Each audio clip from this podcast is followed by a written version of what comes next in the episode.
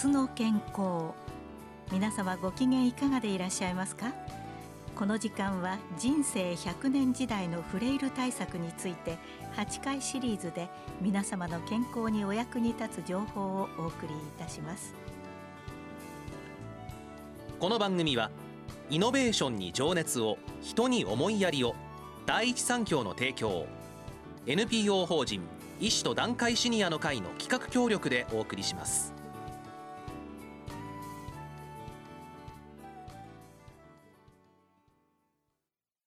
今日は第4回メタボ対策からフレイル対策へ栄養摂取の考え方と題して医薬基盤健康栄養研究所身体活動研究部長宮地元彦さんにお話を伺います。聞き手は NPO 法人医師と団塊シニアの会代表理事で東京大学高齢社会総合研究機構客員研究員辻哲夫さんです。この番組はマイクロソフトチームズを使用して収録しています医師と団塊シニアの会の辻と申しますこの法人は団塊世代が患者と医師という立場を超え明るく活力ある超高齢社会を建設することを目指し病気に対する正しい知識や予防のための方法を普及する活動をさせていただいております。近年は加齢に伴い徐々に心身の自立度が低下し要介護になるというケースが増えております。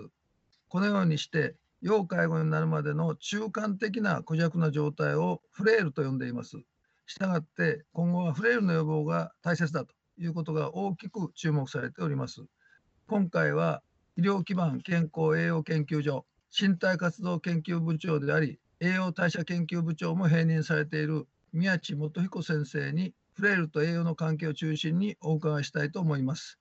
早速ですが宮地先生フレイルは1つには運動あるいは身体活動2つには栄養そして3つには人とのつながりや生活の広がりといった社会性。この3つのことと関係が深いというご指摘が先の対談で大石先生からありました。運動あるいは身体活動がフレイルを遅らせるということは私たちによく理解できることと言えますがそもそもフレイルにならない体を維持するために重要な要素とは何でしょうか？私が考えるに最も重要なのは十分な筋肉の量と力を維持することです。特に足腰太ももやふくらはぎの筋肉を維持することが重要です。ふくらはぎの太さが男性で35センチ女性で33センチ未満だと筋量不足の可能性が大きいです。今すぐ巻き尺で測ってみましょう。また片足で椅子から立ち上がれないと筋力が不足していると考えられます。巻き尺がなくても指輪っかテストというテストで調べることができます。両手の親指と人差し指で輪っかを作ってください。その輪っかよりもふくらはぎが太ければ合格。輪っかの方が太いと筋肉が足りない。という可能性が考えられます。そのためにはしっかりと栄養を摂ることが重要だということになりますね。では具体的にはどのような食事が良いのでしょうか。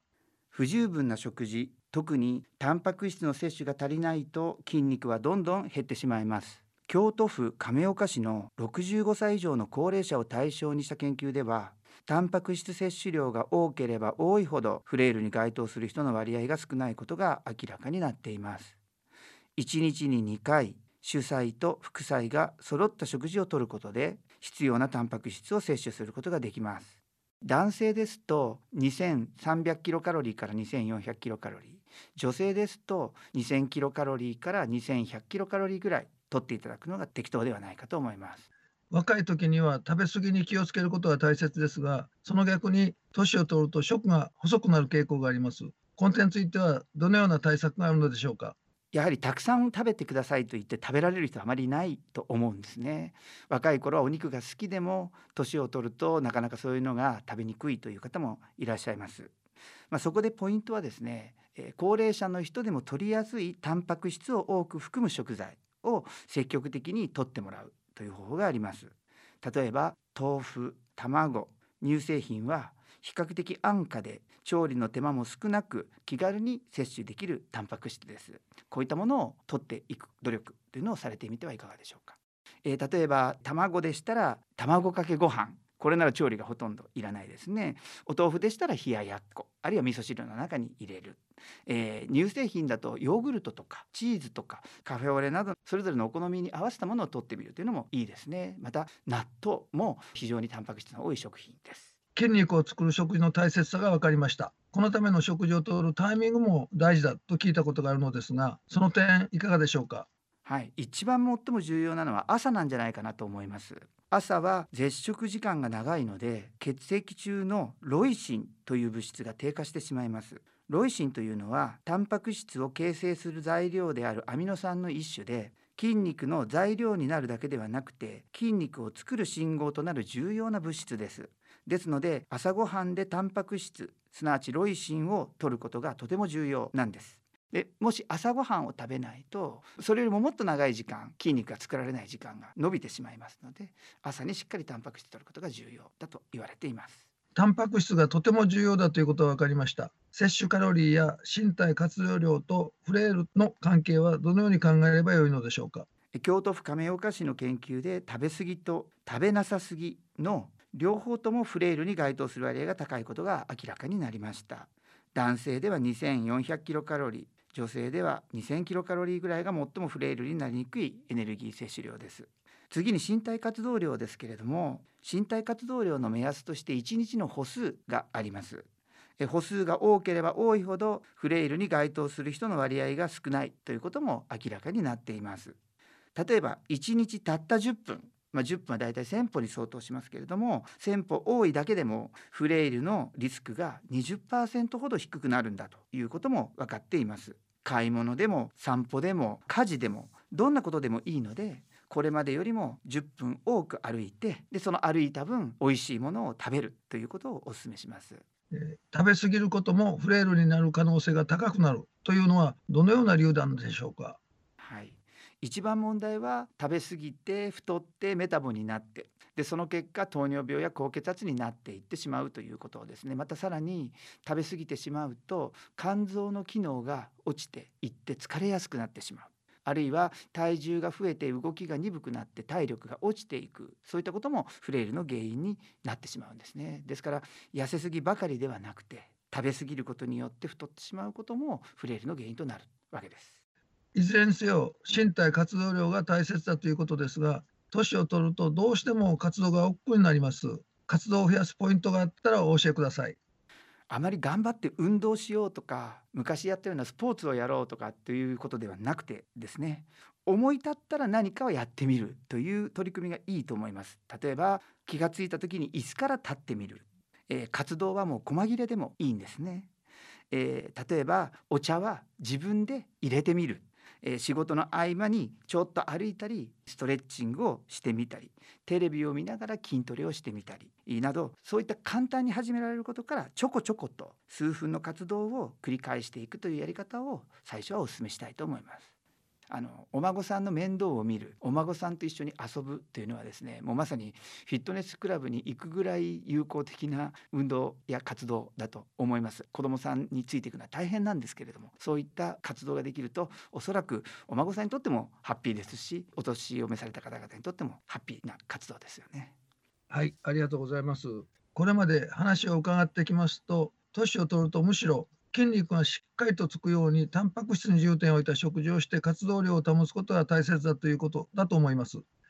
これまではメタボ対策の重要性が国民に浸透しどちらかというと太らないように心がけることが大事だということが私たちにかなり浸透しています。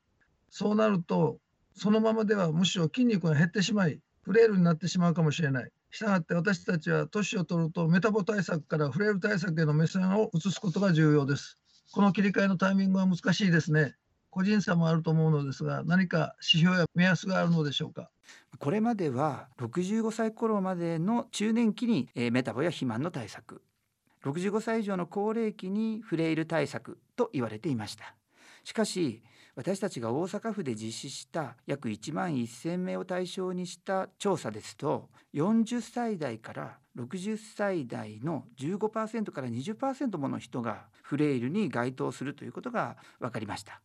えー、フレイルをお年寄りの問題と思っていると気づかないうちにフレイルに陥ってしまいます。すなわち働き盛りの中年期壮年期から、えー、メタボとフレイルの両方に注意を払う必要がありますで個人差がすごく大きいですね、えそれを把握するためにはやっぱ常日頃から自分がフレイルなのかどうなのかということを目安として知っておくということが大事ですね。まあ、先ほどご紹介した指輪っかテストで筋肉の量を調べてみるとかですね片足で立ち上がれるかどうかなどを自分で試してみるそういったことを日々行うことで気づいていくということが重要だと思います。あの40歳代からフレイルになるということはなかなか気づきづらいことですけれども例えば仕事行くのが億劫だなとかですねあるいはちょっと疲れて仕事に行きたくないなっていうのはですねもしかしたらフレイルの始まりかもしれません。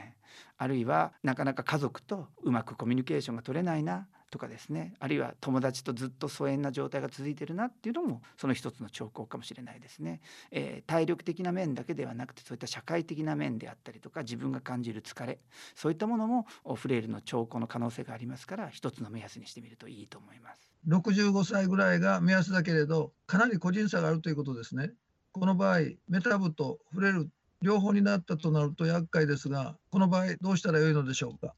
そうですねこういう状態を、まあ、メタボフレイルと言ったりします。実はまあこのような状態が最も悪い状態で心筋梗塞や脳卒中あるいはがんのリスクも高まると同時に、えー、フレイルやあ身体機能の低下のリスクも同時に高くなるということで最も創生であったりとか健康寿命が短くなってしまうことに関連してしまう状況と言えるんですね。ですからぜひその両方をですねうまくコントロールをしていく必要があります。そのためにはやはりちょっと大変なんですけども自分の食事と身体活動の両方を気をつけていくということが必要になります、えー、家族からの声かけも大事ですね。お子さんが自分のご両親に対して最近ちょっと元気がないんじゃない？とかですね。あるいは逆におじいちゃんとかおばあちゃんが息子さんとかに対してちょっと最近太ってきたんじゃないの？とかですね。そういったまあやっぱり家族のつながりみたいなものを通してメタボそれからフレイルの両方にお互いがやっぱり気をつけて気づいて声かけ合っていくっていうような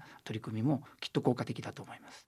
さて新型コロナ禍で今国民の皆様は大変ご苦労されていますがそんな中で高齢者は閉じこもりがちとなりフレイルが進行しているのではないかと言われています。この点どのようにお考えでしょうか？また先生からのアドバイスがあればお願いできればと思います。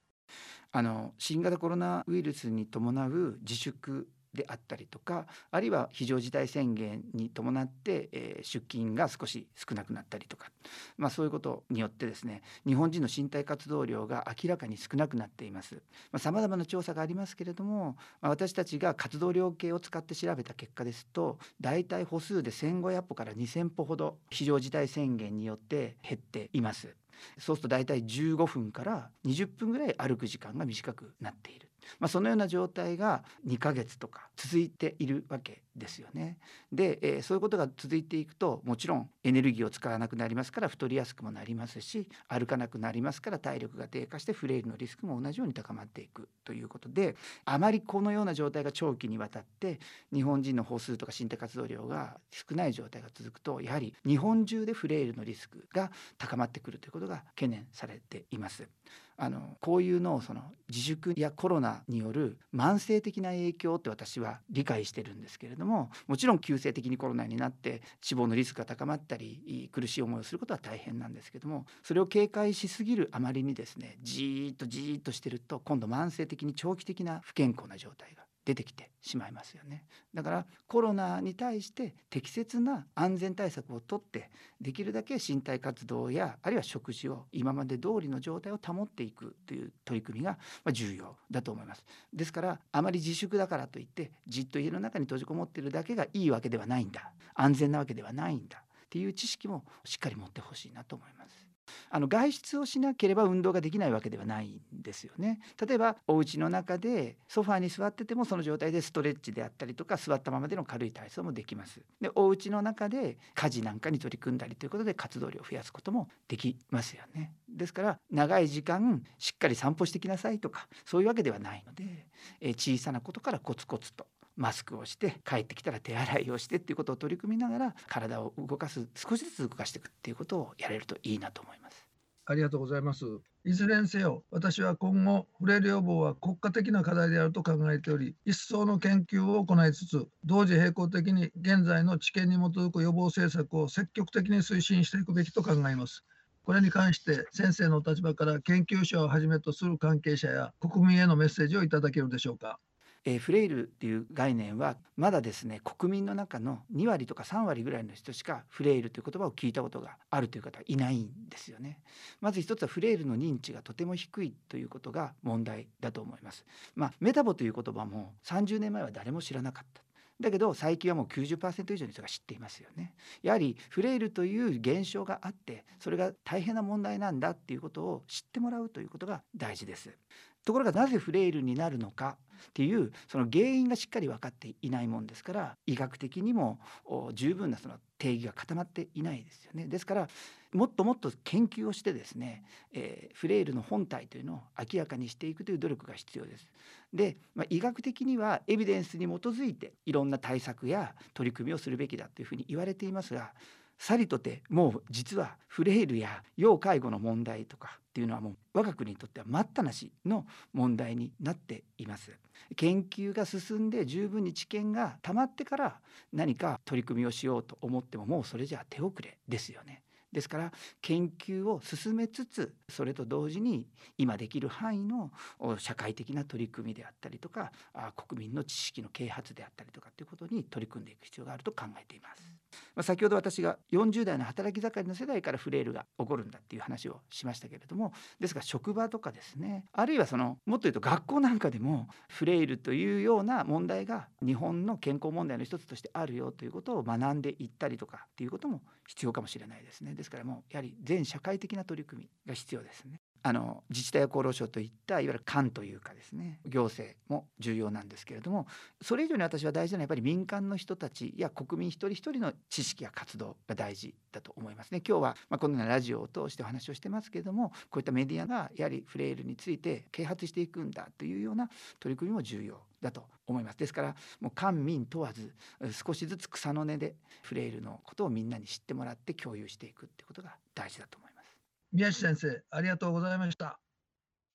今日は第4回メタボ対策からフレイル対策へ栄養摂取の考え方と題して医薬基盤健康栄養研究所身体活動研究部長宮地元彦さんにお話を伺いました。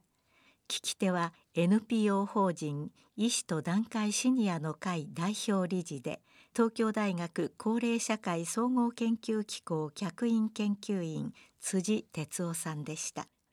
この番組はマイクロソフトチームズを使用して収録しました。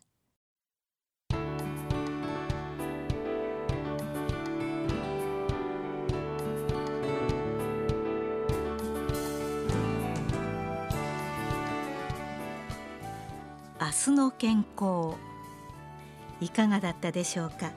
番組を聞き逃された方はポッドキャストでも配信しておりますのでぜひお聞きいただければと思いますこの番組はイノベーションに情熱を人に思いやりを第一三共の提供を NPO 法人医師と団塊シニアの会の企画協力でお送りしました。